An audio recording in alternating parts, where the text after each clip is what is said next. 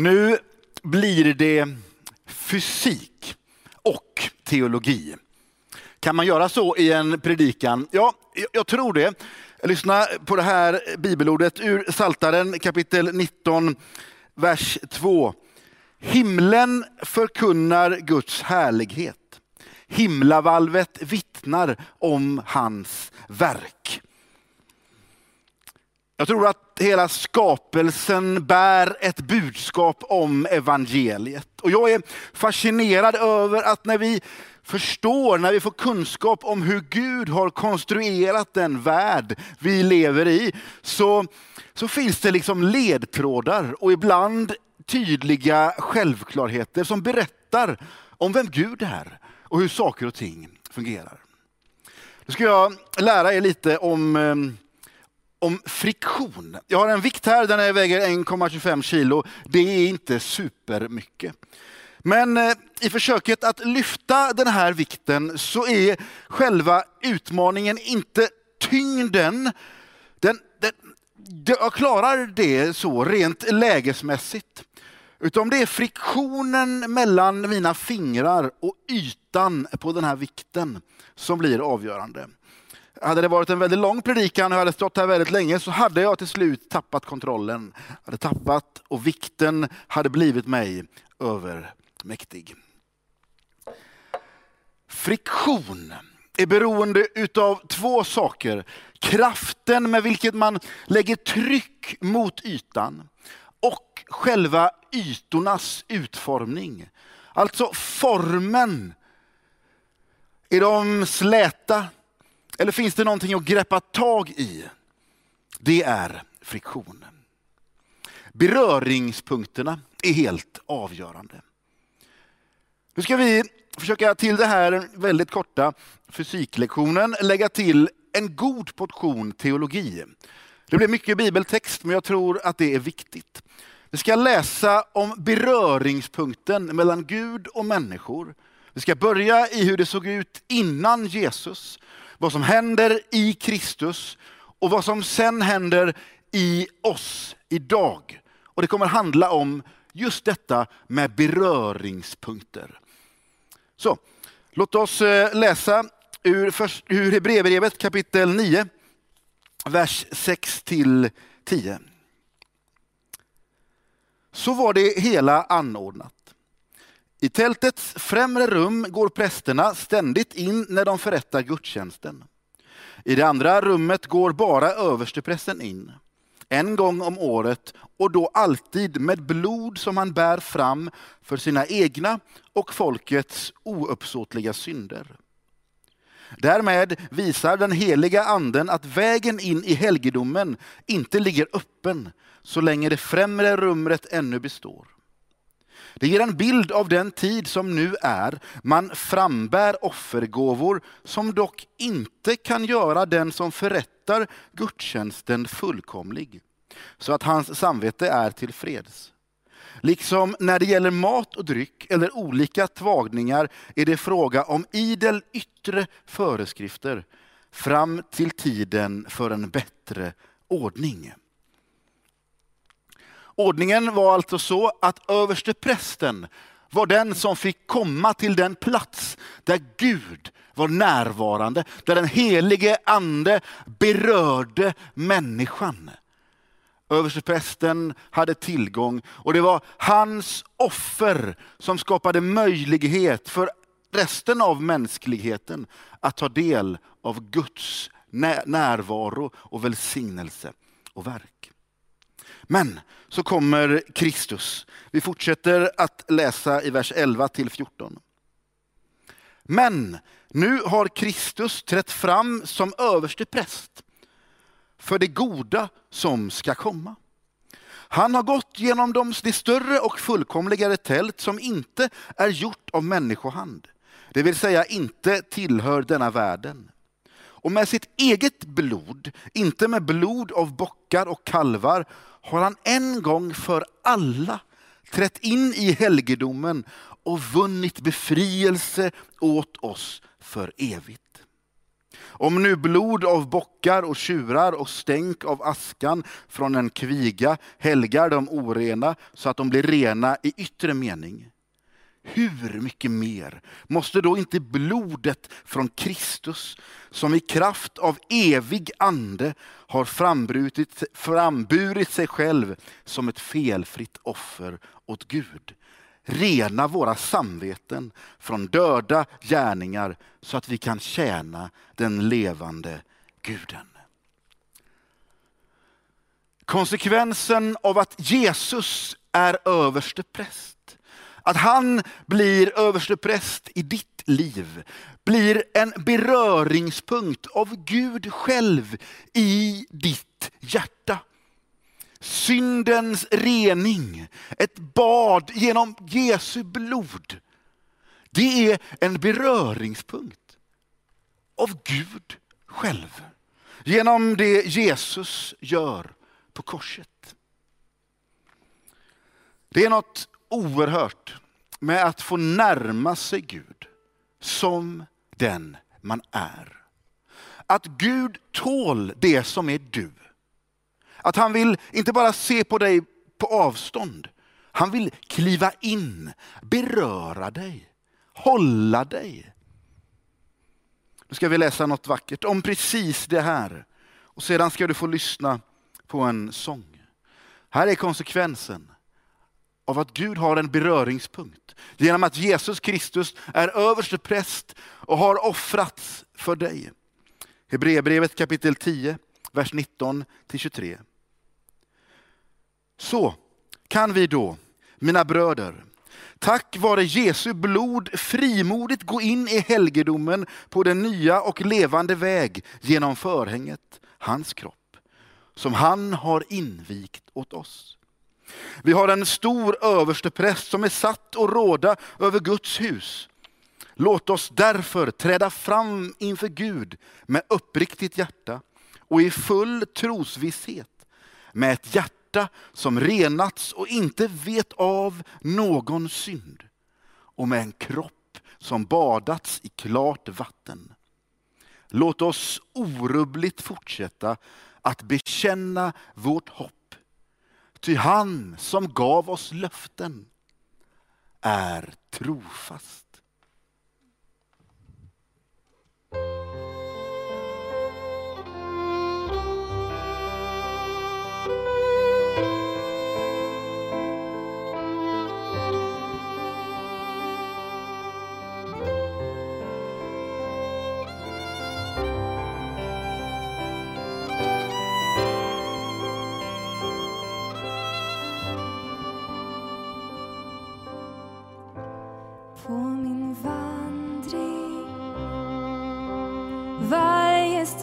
Jag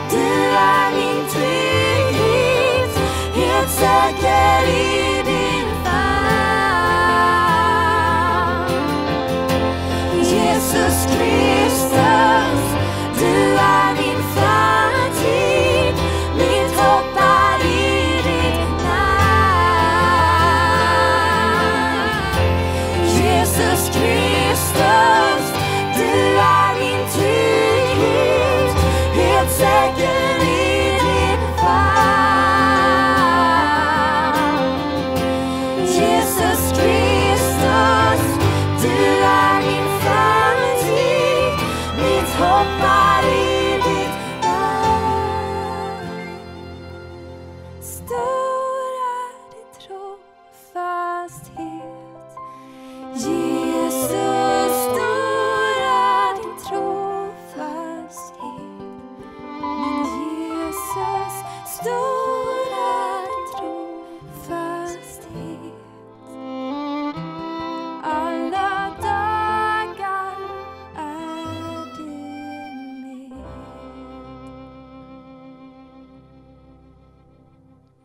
Jesus gör det möjligt genom sin kropp och att vi får ta del av korset och uppståndelsens makt. Så gör han det möjligt för att Gud ska beröra vårt inre. Han är trofast. Vad du än kommer med så kan han bära dig. Friktionen, beröringspunkten, kraften är så stor att hela din tyngd kan lyftas av Gud själv.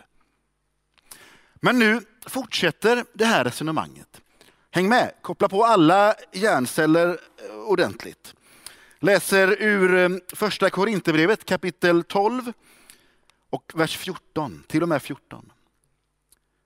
Ty liksom kroppen är en och har många delar och alla de många kroppsdelarna bildar en enda kropp. Så är det också med Kristus. Med en och samma ande har vi alltså döpts att höra till en och samma kropp. Vare sig vi är judar eller greker, slavar eller fria, och alla har vi fått en och samma ande att dricka.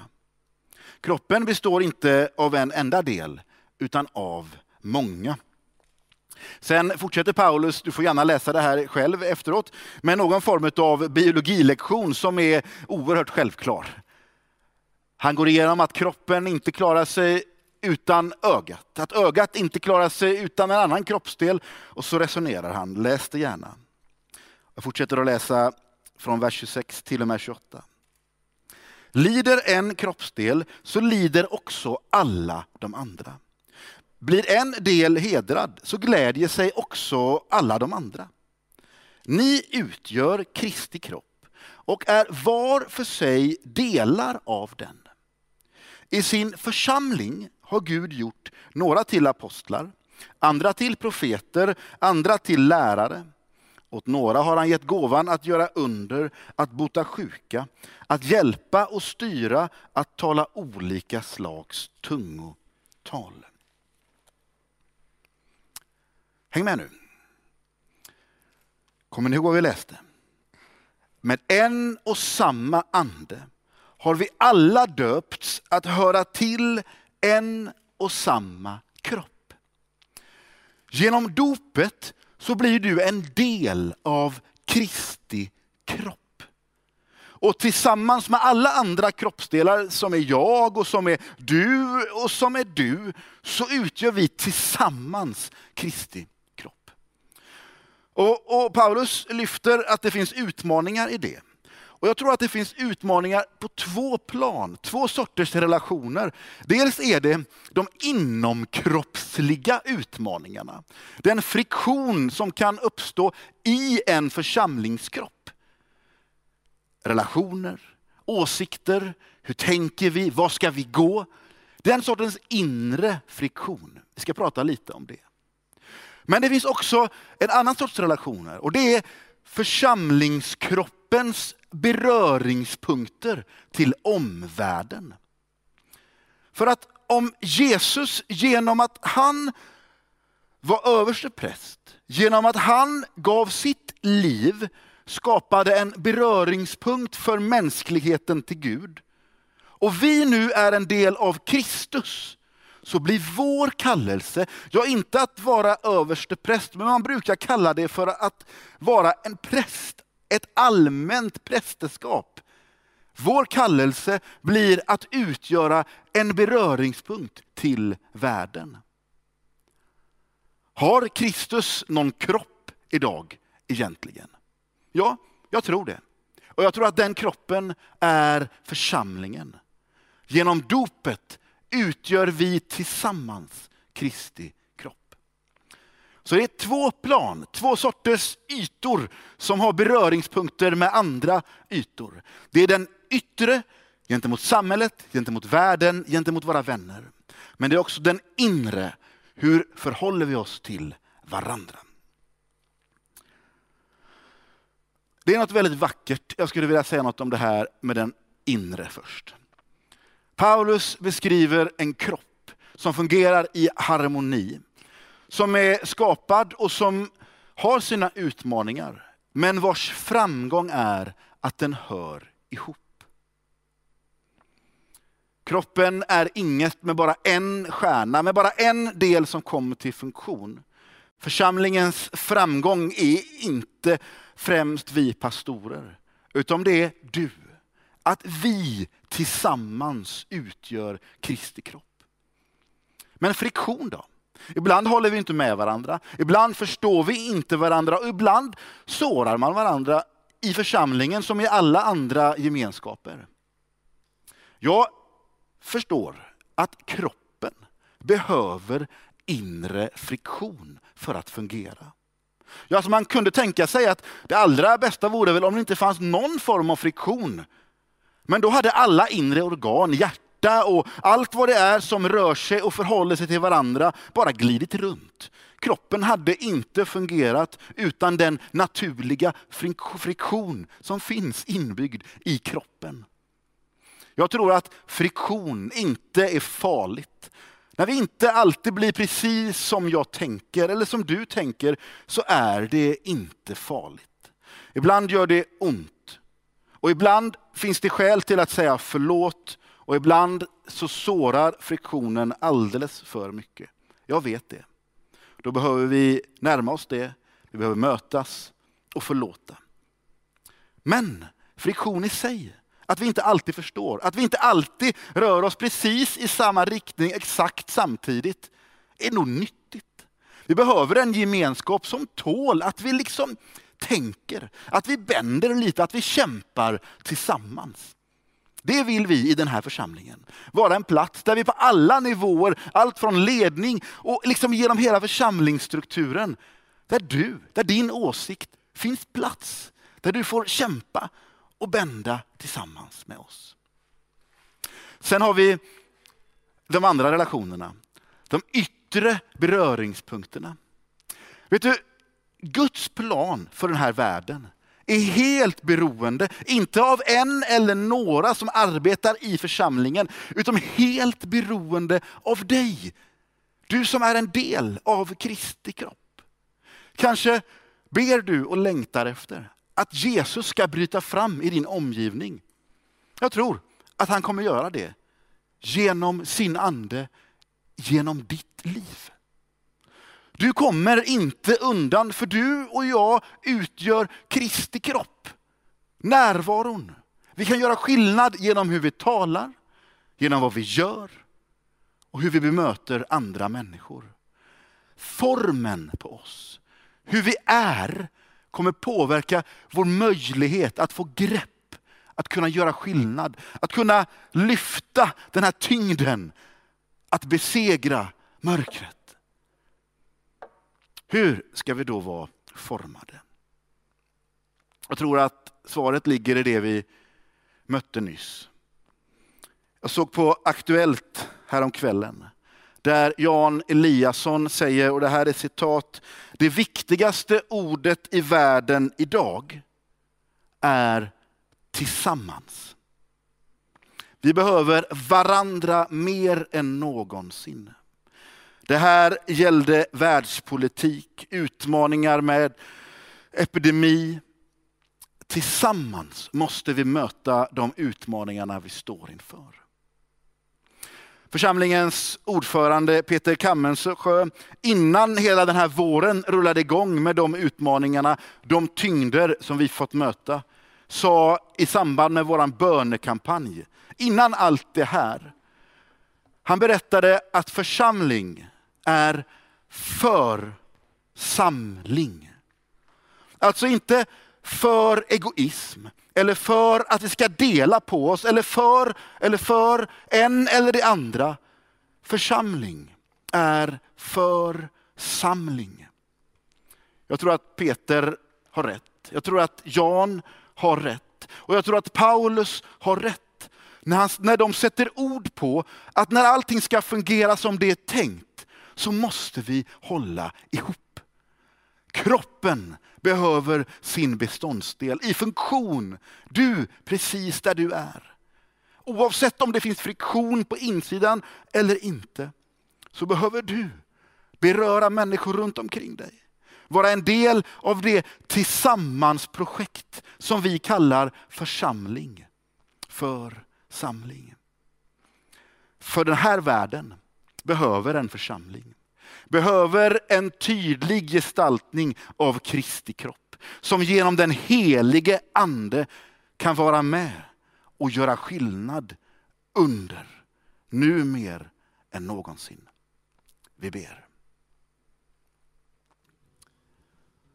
Tack Jesus för att vi får ta del av konsekvensen av ditt blod, av ditt offer.